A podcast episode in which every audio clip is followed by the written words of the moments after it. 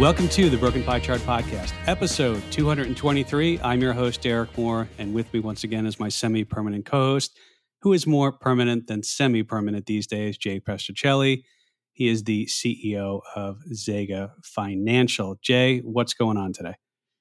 Hey, Derek, surprise. I wasn't supposed to be here, but we got it in right before I'm taking off next week. So I'm happy to be here at episode 223, which, by the way, is a prime number. I know you love it when I Google that, but just in case you wanted to know, it's a prime number.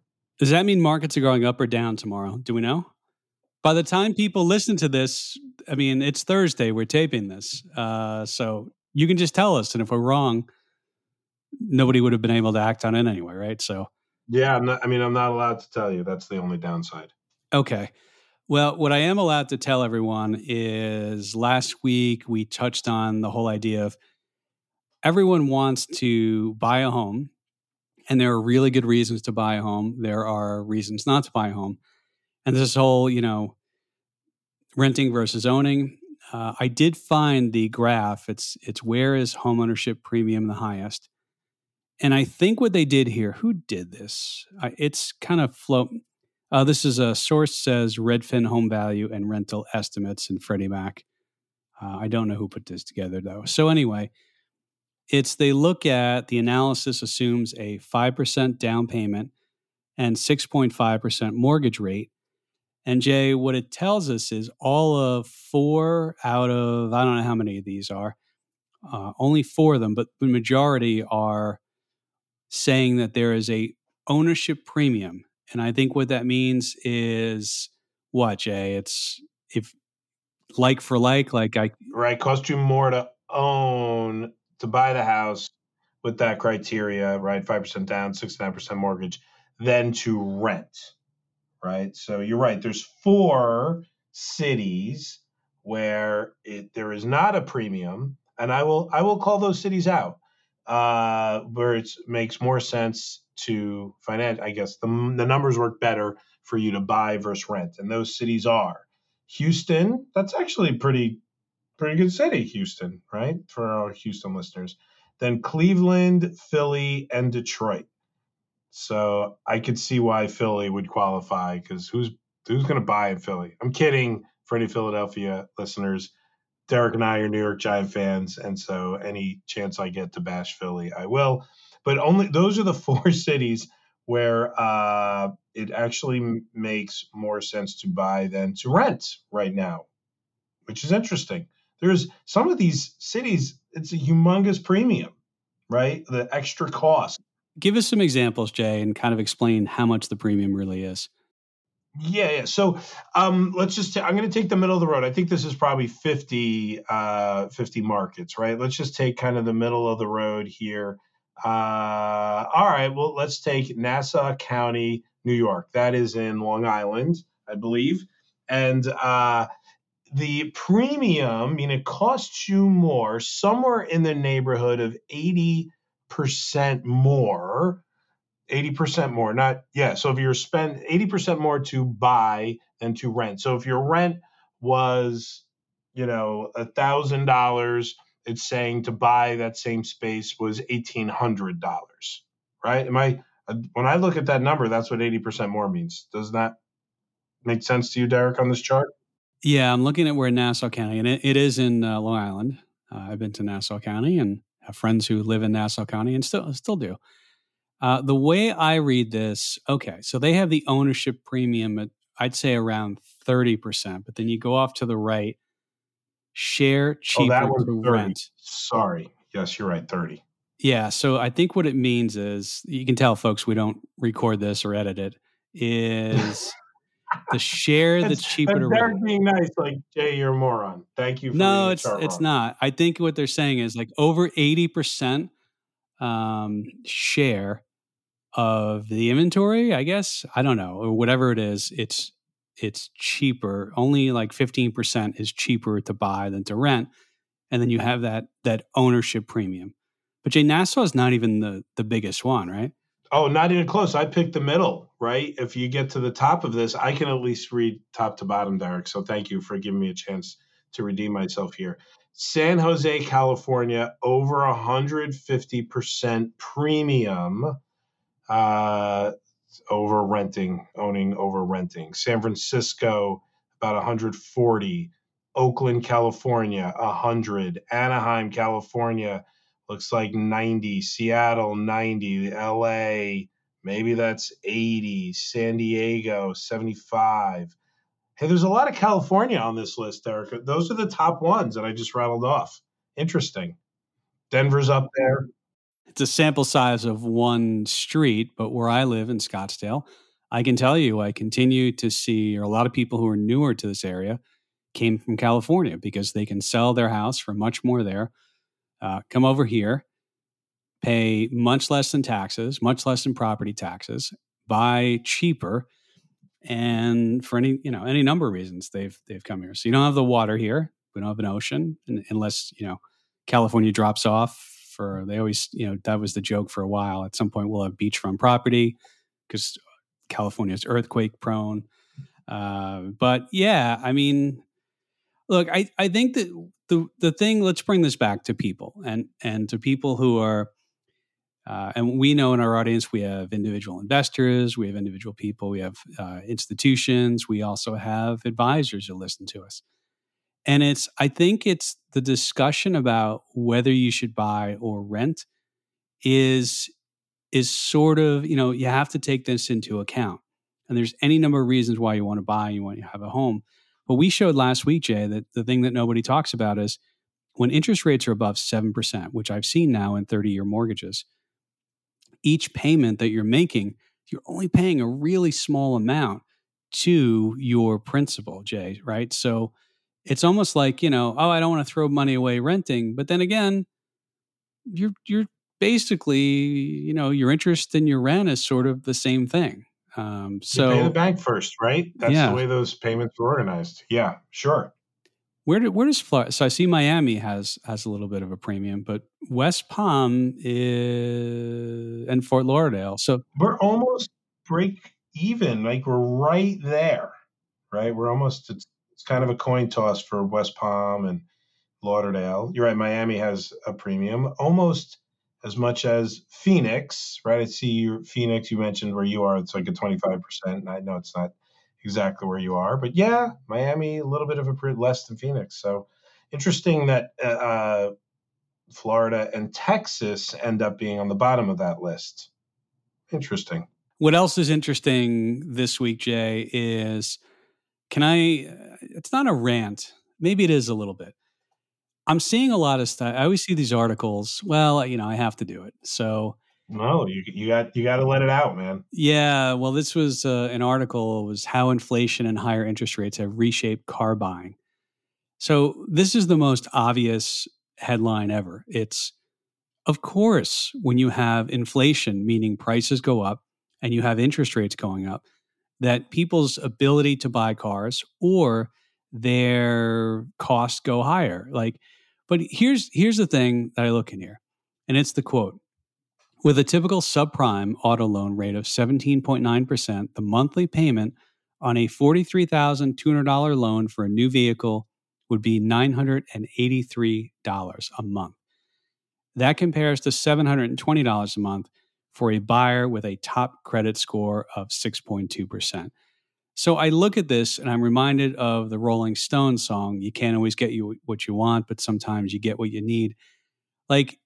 If 17.9% and a $43,000 car loan is too much, nowhere in the article says, well, just buy it.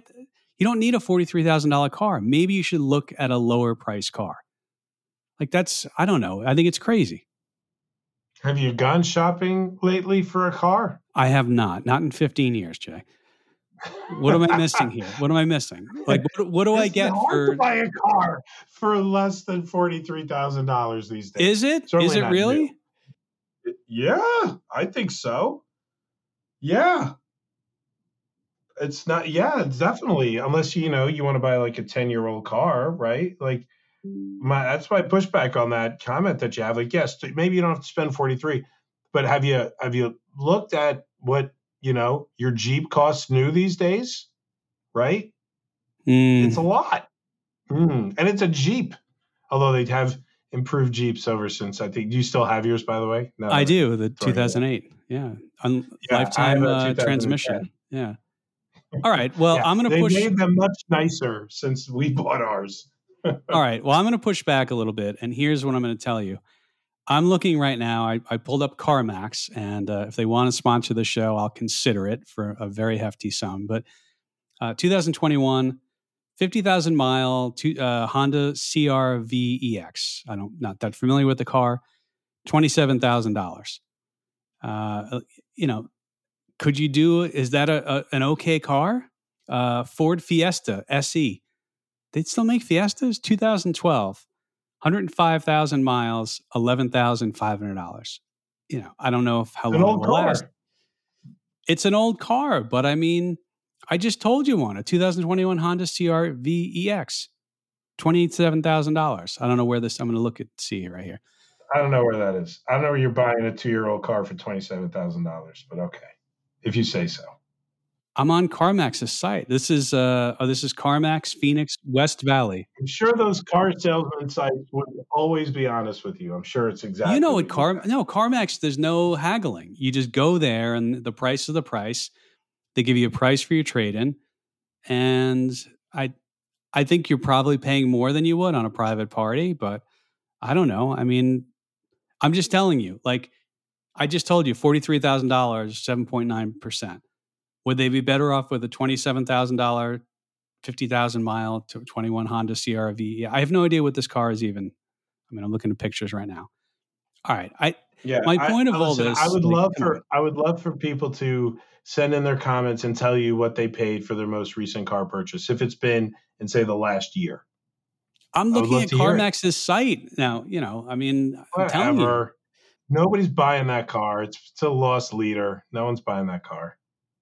Here's a Camry, 14,000 miles, 2022 Toyota Camry SE. I don't know what the SE stands for. Something excellent, maybe? I don't know. $30,000. I mean, I'm just telling you, there's cars on here. There's a Chevy Cruze from 2015. This is the last one I'll tell you. Yeah, I mean, this one's available in the Phoenix area. It must know my location because it keeps giving me Phoenix area. It must know. Maybe the cars are cheaper there, but I'm telling you, I don't know of anybody buying cars at that price. Especially, well, you know, car prices, especially used car prices, have definitely been on the rise, and you know this, right? When you look at the inflation data, and you know, I think it's great that there are some listed there. I just don't think that's what people are paying for cars. All right, well, cars though are, I mean. Yeah. Well, let's move on. You can always find something cheaper, Derek, but like who knows what the deal is with those things, right? And there, you know how that goes with the loss leaders to get people to go in. Yeah, no, that's true. I'm going to call shenanigans on all those. I don't know. Please send in, please everybody comment on what you paid for the last car and, you know, help us get real. Yeah. Let's get some real data. Send those emails to derek.moore@ZegaFinancial.com, DERK.MOORE at Z as in zebra, E as in A, G as in George, A as in Apple. Financial is up to you to spell correctly.com. All right. We'll wait for that mail. I look forward to it. What I want to transition to, Jay, this was Tobias Carlisle had put this out on Twitter, and it's referencing a Wall Street Journal article where the M-score, which is signs of accounting fraud, are rising. And what they're saying is that anytime this gets up there, we tend to have a recession, although on this graph, there was no recession after 2012. It got up close to 0.5%.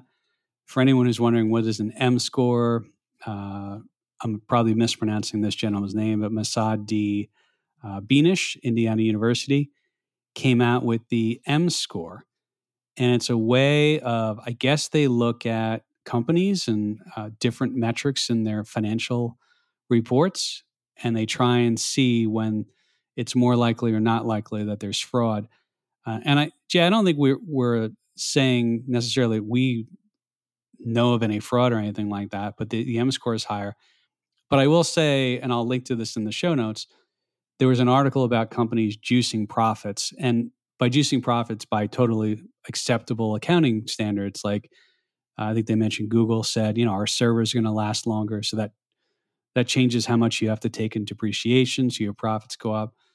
I don't know, Jay, any thoughts on this? Yeah. I mean, I have heard of the M-score before, and I have seen it circulate in the past. I feel like it doesn't take into consideration things like change in tax code and, all of the small business filings versus large business, what you can write off, those kinds of things. Like those things change over time. And so, I know this data that we shared that you've got here goes back to 1980. Things are very different, right? So, fraudulent accounting practices I just think it's a hard thing to kind of gauge, then tie it to the market. I'm kind of meh on this one, buddy. Sorry. I'm going to put it in the hard to tie it to anything category. Yeah, I'm probably right there with you. I hate to say we agree, but we do. And the Wall Street Journal article, I'll link to in the show notes, they make the point that some companies are reallocating cost, unwinding charges, delaying depreciation, using non-traditional ways to boost the bottom line. You can read that if you go to in the show notes. Yeah, I don't know. There was an interesting thing though. You and I. So I'm gonna go to our next topic, and that's this idea of companies that get into the top 10 weighted basket of the S&P 500. So Apple is the biggest market cap. So market cap is the share price times the number of shares. And I think Meb Faber put out something on Twitter. He runs some different funds. He hosts a podcast as well. And what he put out was, actually, Jay, you want to take us through this one? Yeah. So I'm looking at which one of these you're referencing here. Is it the average annualized outperformance? Yeah, that one. Yep. Yeah. So essentially, when the years before companies get into the top 10 or considered in the top 10, their performance is fairly strong. Like 3 years before, the average return is 24%, 5 years, 19%, and 10 years, 10%. So essentially, as these companies have higher performance, and then they get into the top 10, their performance after that is lackluster at best, right? Virtually flat. 3 years later, 0.7%. So not even 1%, right? 5 years later, negative 0.6. 10 years later, negative 1.5. And essentially what it's saying is, hey, once companies really kind of get into this top 10, they don't do so much. They don't do so well afterwards. And it looks like this is research from, it says 1927 through 2020. So it's a little dated here, but I do think it's interesting that we've all heard kind of the law of large numbers. But I will, so I'll pause there, Derek, if you wanted to comment on anything there before we, hit the data up a little bit.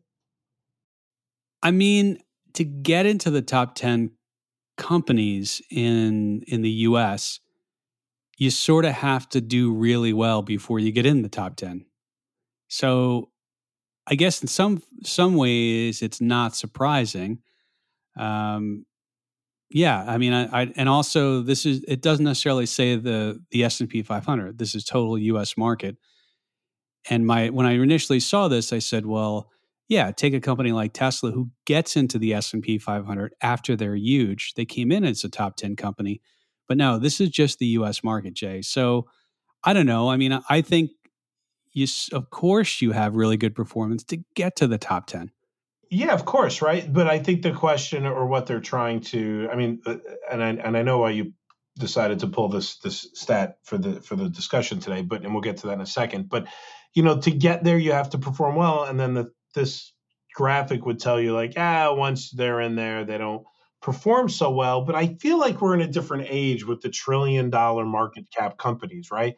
Apple broke that, Amazon did it, right? So and Apple now is over 2 trillion, I believe, as a press towards a new high today.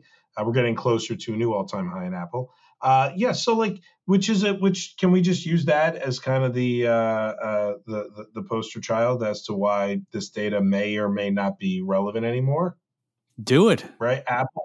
Apple was in the top 10 in the 2010s. Derek, you were nice enough to kind of pull a list of kind of the top 10 largest companies by market cap by decade. So you've got like 1980, where you had IBM and AT&T as the top ones. GE was in there too. Exxon is in there. That's interesting because then you take a look at 1990, everything kind of changes, right? It's all Japanese. A lot of Japanese companies that are in there in the 1990s. IBM still in the top 10, though. Exxon still in the top 10. Okay, the only two U.S. companies that are in the top 10, world's largest. Then you get to the 2000s, back to a lot of American companies. Microsoft, GE's back in that list. Walmart makes it in. Exxon's still in there. Oh, okay. Exxon's still in. So Exxon's been in now for the 80s, 90s, and 2000s. Jump to the 2010s, and Exxon's the number one company. Apple's now in there. Microsoft is in there. It is a little more diversified list. There's some now Chinese companies that are in there. PetroChina is in there. ICBC is in there. Looks like there's a bank from China that's in there. Okay.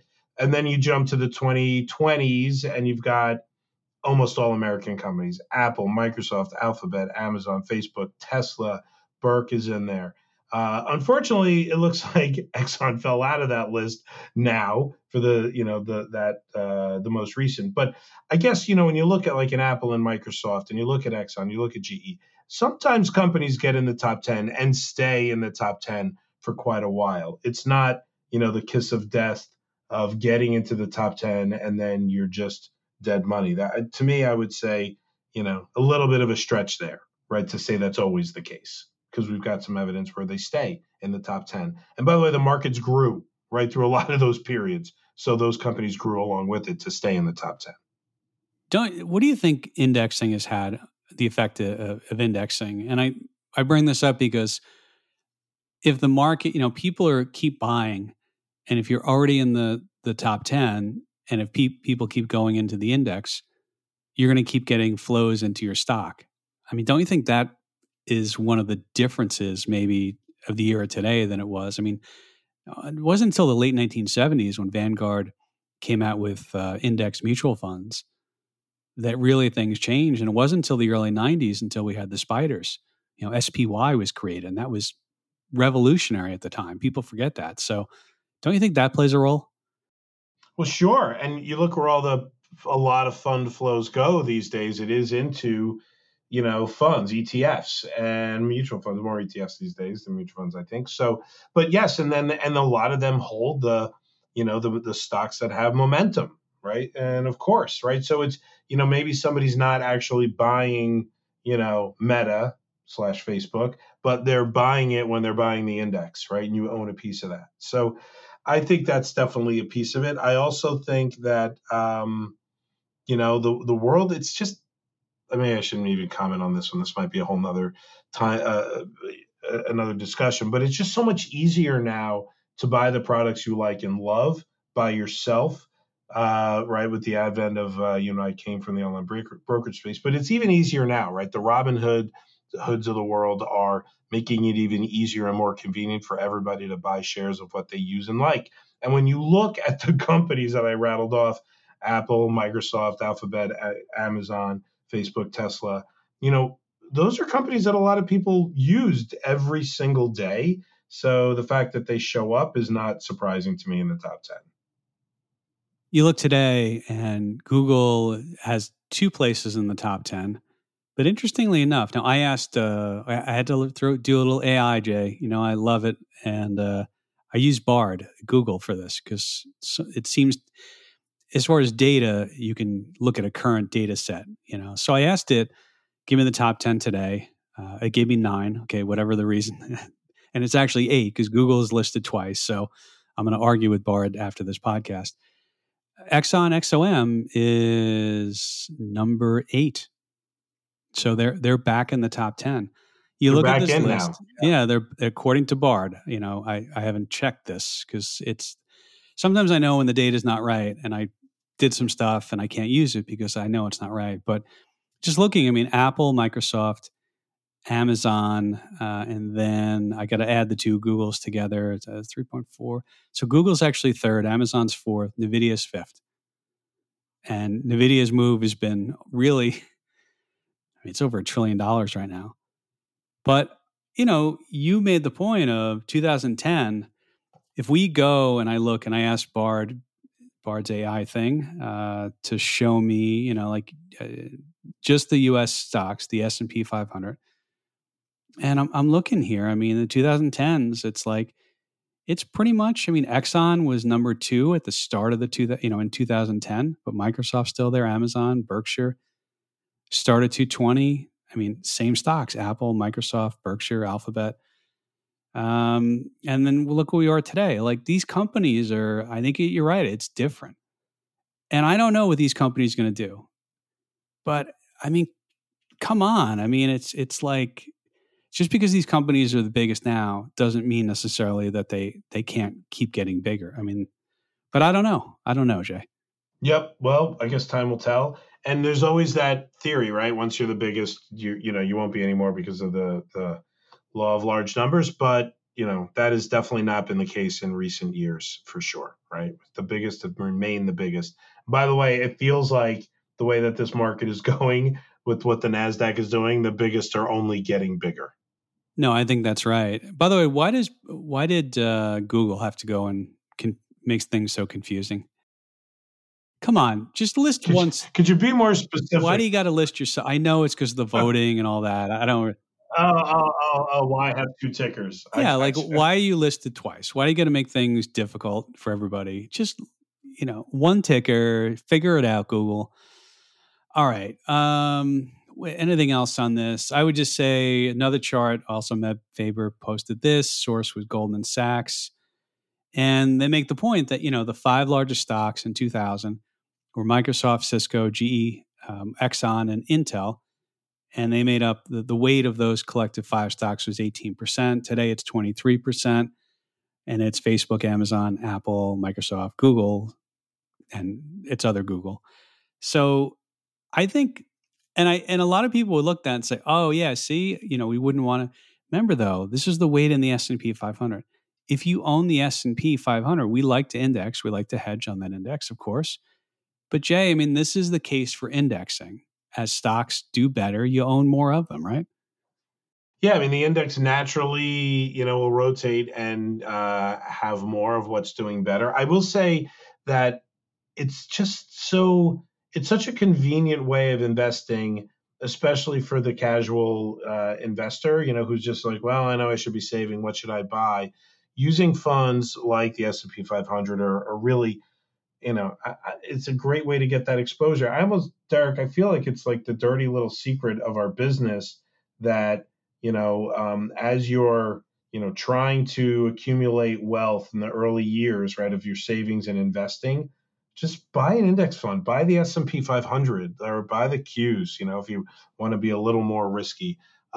It's just one of those things that it makes life easy. Having an advisor like you or me, you know, build portfolio plans for you, you know, not until your assets are of a sizable amount where they need special consideration does it always make sense.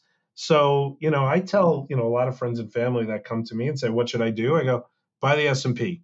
Open up an account at Schwab or TD Ameritrade or Fidelity and buy shares of the S&P 500 when you can pay yourself. It's the easiest thing to do. And the S&P just will beat 90+% of managers out there. I know I've said that before on this podcast.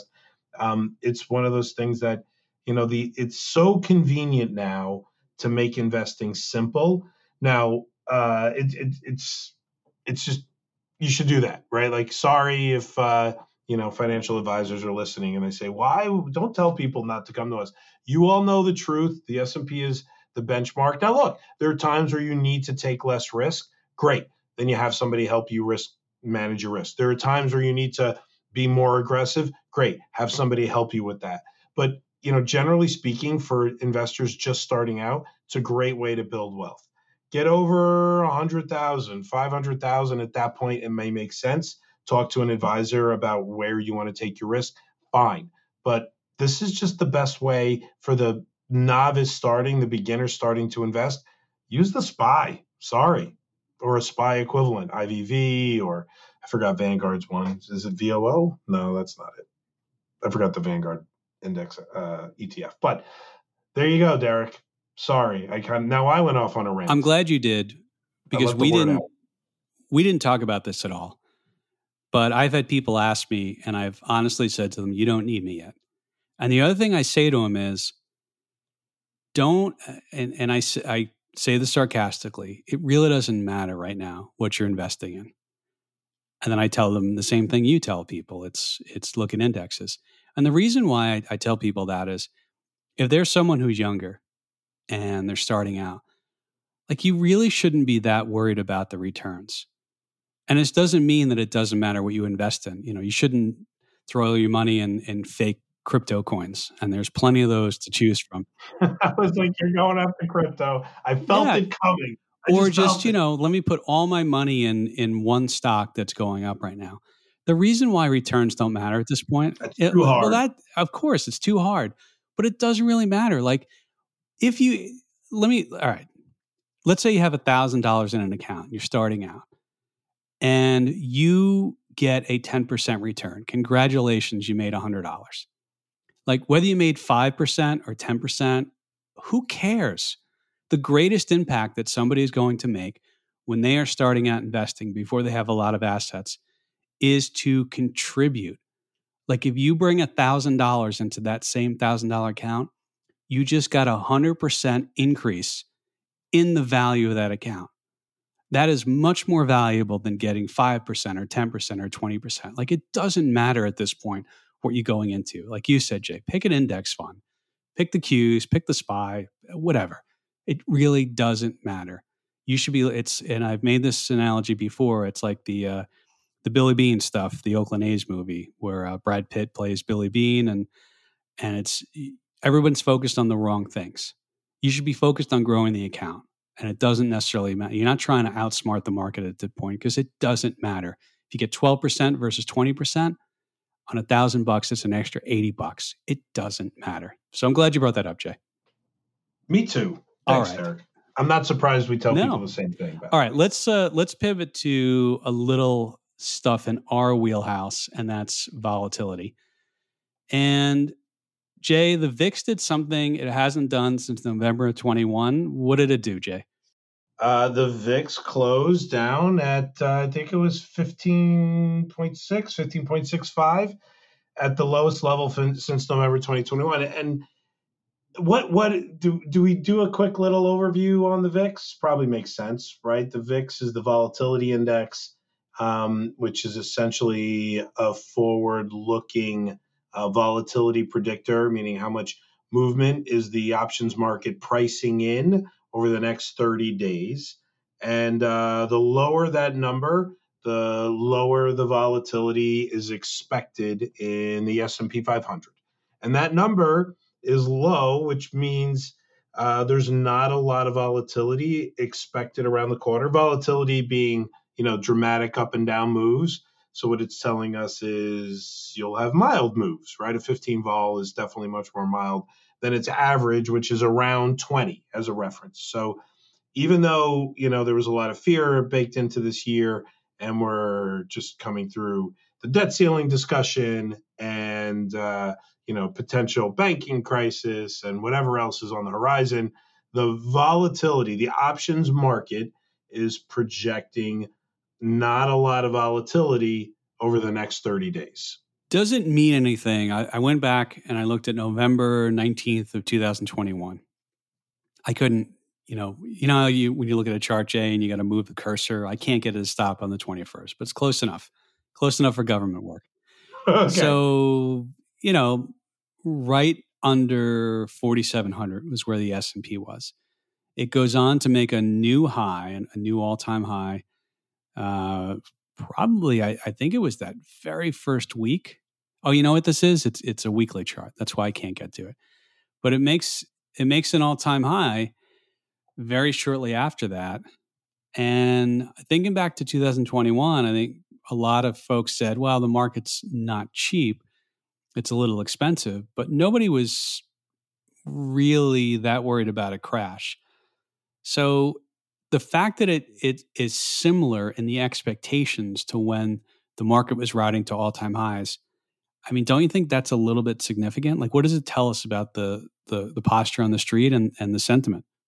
So look, I you and I both know that the VIX number by itself isn't the most important piece about it. It's where it came from to get there. So this dropping volatility, right? So we were trading I think we had probably, we saw 30 VIX or 25 VIX for parts of this year so far, certainly when the banking, whatever we'll call it, the banking crisis that we had back in March came, we saw volatility pop. There was fear in the market. There were people, willing to speculate up and down.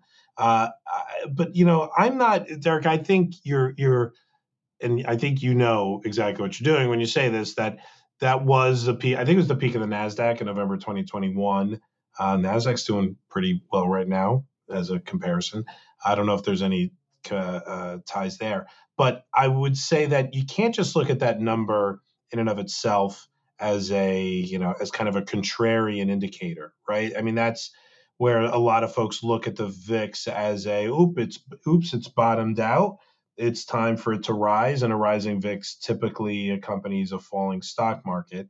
But there's nothing that says the VIX can't go from 15 to 13, down to 12, down to 10. It happens, right? For the VIX to get down to the 10, 13 range, which has some significance, it has to pass through 15 first to get there, right? And it was above it and it got down to it. So, I'm not going to make the connection that a 15 VIX is the contrarian indicator that we're at the top on the market. But what I would say is there's not a lot of speculation either way. Like when I hear the VIX, a lot of people call it the fear indicator. I don't. I think it's more of a gauge of speculation than anything else, because you could have a lot of call buying that would also push the VIX higher. Usually it's put purchases, which is kind of a bearish position or a hedge. But I would say that this in and of itself doesn't necessarily mean that we are, we're in a spot where the market has to go down and the VIX has to rebound. It could continue to go lower. So I'm not willing to make any statements that say, VIX is bottomed and that is a bearish signal on the market. I don't know if that's where you wanted me to go, but I don't think I can go there because it could go lower. It's been lower. The mistake people make with the VIX is looking at a chart and looking at, support and resistance levels and thinking that, oh, it's got to bounce here and then it's go higher. And by go higher, it usually means the market is easing off. But I also I'm going to question the fact that we get the debt ceiling vote, or I guess they're going to vote in the Senate. By the time people listen to this, it will already be done. I mean, really? Did people really think the U.S. was going to default? I mean, you and I discussed different ways they have revenue coming in. Like they could prioritize the payments. I don't care what Yellen said. Oh, there's no way to do that. Really? Is the government that, maybe actually the government's that disorganized that they have no way of parsing out who gets paid and what? Maybe it just is on auto payment and they can't stop it. But, right, Jay? I mean, like, did they really? Did people really think we were going to default? I don't know. I mean, I think some people thought there was a risk. I don't think anybody in our shop thought there was a risk of that, right? Because the catastrophic fallout from that is just too large, right? That is just... Things would change dramatically across the globe, right? If our if our elected officials couldn't figure out a way to get that done, so yeah. Well, look, apparently the market thinks like, oh, we're going to get a resolution to the debt ceiling. That's a good thing.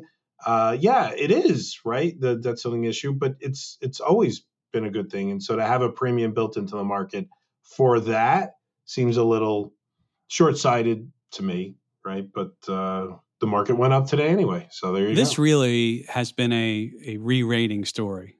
Jay, we talked about last year, when I say re-rating, market multiple. And the market, and I think I'm tying this into the VIX. When the VIX is very low, I think it shows that people are willing to pay up for growth, pay up for future earnings and cash flows. And I checked the JP Morgan guide to the markets. And the forward PE right now is what? It's, what is it, 18 times, I think? Yeah, it's about 18 times. It's above the 25-year average, which is 16.79. But wasn't that a little bit north of 16 for a while, or right around 17. So you had earnings that weren't that as bad, and the forward estimates haven't dropped that much. So people are willing to pay 18 times the next four quarters earnings right now. I mean, we know the last 2 years, it was a multiple compression, right? Yeah. Yeah. And certainly with having finally another alternative to put your money in treasuries, it makes it harder to have that PE ratio to be in this 18, let alone, who knows if we get to 20 range. So I think there's a lot of different factors when it comes to looking at the forward PE and how expensive the market is. But if I could tie it back to the VIX for a minute, right?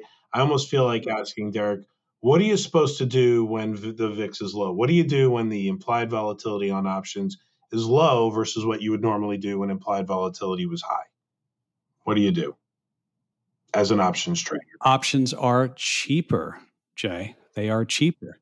Yeah. And it's one of the things we enjoy with a lot of our strategies, where we're getting long the market using options as to own the market, to replicate participation in the market without necessarily owning securities. But when things are cheap, it's a better time, or it's cheaper to buy and build portfolios, Jay, right? Yeah, whether you're using options to, replicate long stock or using options to hedge, the price of hedging is going to be cheaper when volatility is lower. There's less fear in the market, less speculation to the downside, so it is cheaper. We've used this analogy before, and I'll use it again. I don't think I've used it recently. It's almost like, buying insurance. I'm in Florida. If there was such a thing as hurricane insurance, this time of year when we're just about to get to hurricane season, it's going to be a little more expensive than it would be, say, at the end of hurricane season, right? So when the expected outlook of more volatility and risk is built into the market, then buying things like hedges, where you're using, say, long puts as hedges, that gets more expensive versus when the outlook is, rosy, right? It's like, okay, we've made it through hurricane season. You could take your shutters off. You could put your furniture out in the yard again and not worry so much. Sure, we're happy to, buying insurance is cheaper because the likelihood of a payoff is less. That is something that I think is important to bring up, because we talk about hedging all the time on this on the program here. But I think that, looking at, maybe locking in some gains as the market moves higher is something that some folks might want to do. If you really thought a reversal was coming, the beauty of the low VIX, and if you're using the low VIX as kind of a guide there, the beauty of that is it's also cheaper to buy your protection at the same time while you're locking in gains, because you just had some appreciation. It's one of those things that at some point it's worth talking about. I think it's always worth talking about. And unfortunately, people are most interested in protecting their portfolios at the most inopportune times, the most expensive times. And it's why, Jay, you wrote a book called Buy and Hedge. And what a great Father's Day gift to get people, don't you think? Yeah, I mean, give people the gift of financial knowledge, and I think it pairs nicely with the broken pie chart. That's the book that you wrote. I think they go at well some point, together. Jay, we're going to write a book together, but we'll let everybody know what that. We haven't started that yet, but at some point, we know the topic. We do. How's that? We know it's going to be. We know the topic. All right, Jay. Let's talk a little recommendations, and we'll let people. We'll let us get out of here. By the way, do we have to just say that? I mean, I think Succession, quote unquote, landed the plane really well with their series finale. What'd you think? Yeah, I thought it was good. Right? They threw some curveballs. They really stayed true to the tragedy of those characters at the end. Right? I mean, really, I would call it a tragedy, right? It's entertaining. There's plenty of comedic moments in that show. It's a tragedy, and I think the way that it ended was fitting. I don't even want to give it away, but It's definitely worth watching and putting in the time to get through it. They were true to the characters.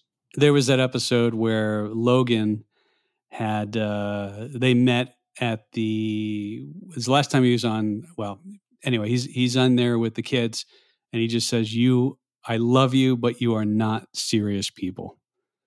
And I think, yeah, I mean, the kids were just, they thought they were being serious, but they really weren't. So, all right, Jay, any recommendations this week? All right, so I started watching a show. It's got 4 seasons out. I'm almost done with the first season. That has me laughing quite a bit. The name of the show is Brockmire, and it's a show about a baseball announcer who ends up having this, very public meltdown, and how he ends up finding a home in a fracking town in Pennsylvania, I think. And it's funny. So the main actor is Hank Azaria. I think that's how you pronounce his name. He's Jim Brockmire.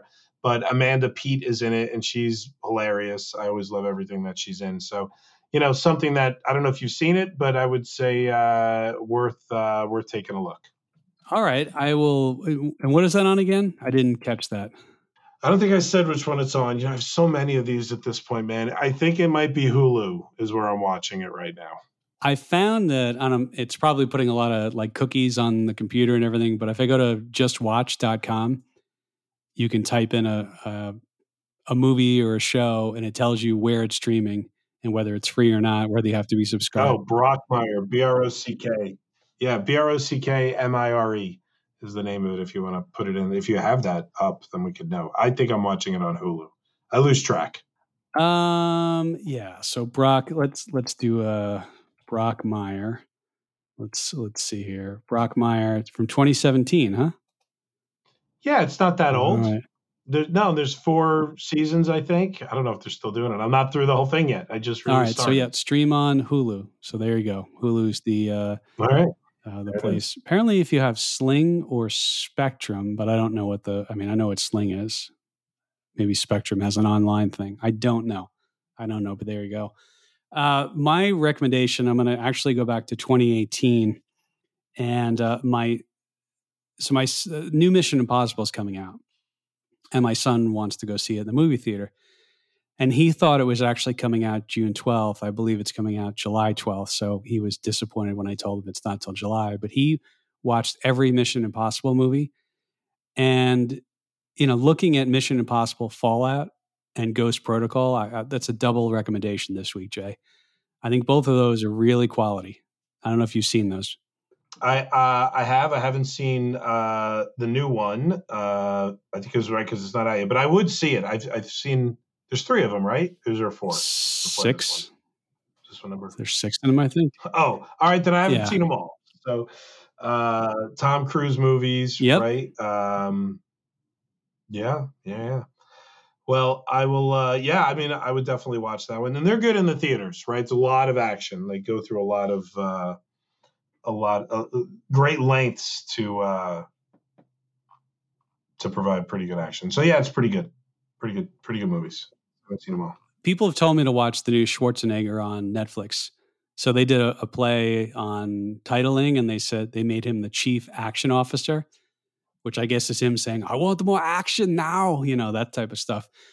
But it's absolutely terrible. Awful. I'm sorry to the Austrian audience. Keep listening. I won't do that again. And but people told me it's pretty good, so I may have to check that out. But I don't know. We met him. I don't know if you were there, but we were on back in the day. We used to travel all over the place, and he was at a hotel where a bunch of us were doing an investment speaking thing, and he couldn't have been nicer. He was shook people's hands, agreed to get in a picture with everybody, and so good things to say about Schwarzenegger in my one interaction with him. So there you go. Well, good. Well, look, I will throw one more out as a little bonus as we're talking about things that are kind of coming up. Is if you're It's Always Sunny in Philadelphia fan, I think June 7th, the first 2 episodes of the new season will come up. So while I previously bashed Philly, I do think one of the greatest things related to that city is that show. I've been watching it since it came out in 2005, and they're still putting out new seasons. Always entertaining for me. Now, I've really kind of like showed my lowbrow humor with Brockmire and Sonny, but there you go. It's coming up. All right, yeah. I know I will watch that. Philly has, if you like Philly cheesesteaks, Jim's Steaks is my favorite of the ones. I think it's better than Gino's, and I think one of them closed down. Remember that it was that building with the two of them? I thought one of them changed hands or closed down. I don't know, though. Yeah, I think in 2020 there were some shakeups there. So does Jim's do the Cheese Whiz or American or Provolone? Well, you got to do Cheese Whiz, right? Yeah. Now, if you say Wit Provolone, they'll give you, but it's Wit Whiz or Wit Provolone is the way they say it.